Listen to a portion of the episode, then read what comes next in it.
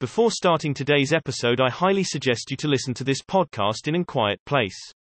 After listening to this, it is strongly advisable to refer to materials linked in the description of this episode. Enjoy. So guys, welcome everyone. So we are going to day twenty-six today. So we are going to learn about hacking back uh, kids' unwanted external triggers, okay?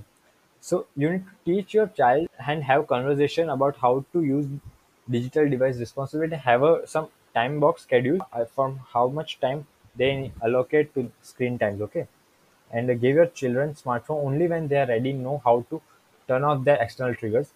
Kids also need plenty of sleep. Make sure nothing gets in the way of getting the adequate rest, okay? Respect their time and don't interrupt them when they have scheduled time to focus on something, be that uh, work or play. Reflect on your uh, child's readiness for digital devices, and based on the reflection, determine whether your child may need a few more swim lessons regarding using technology appropriately.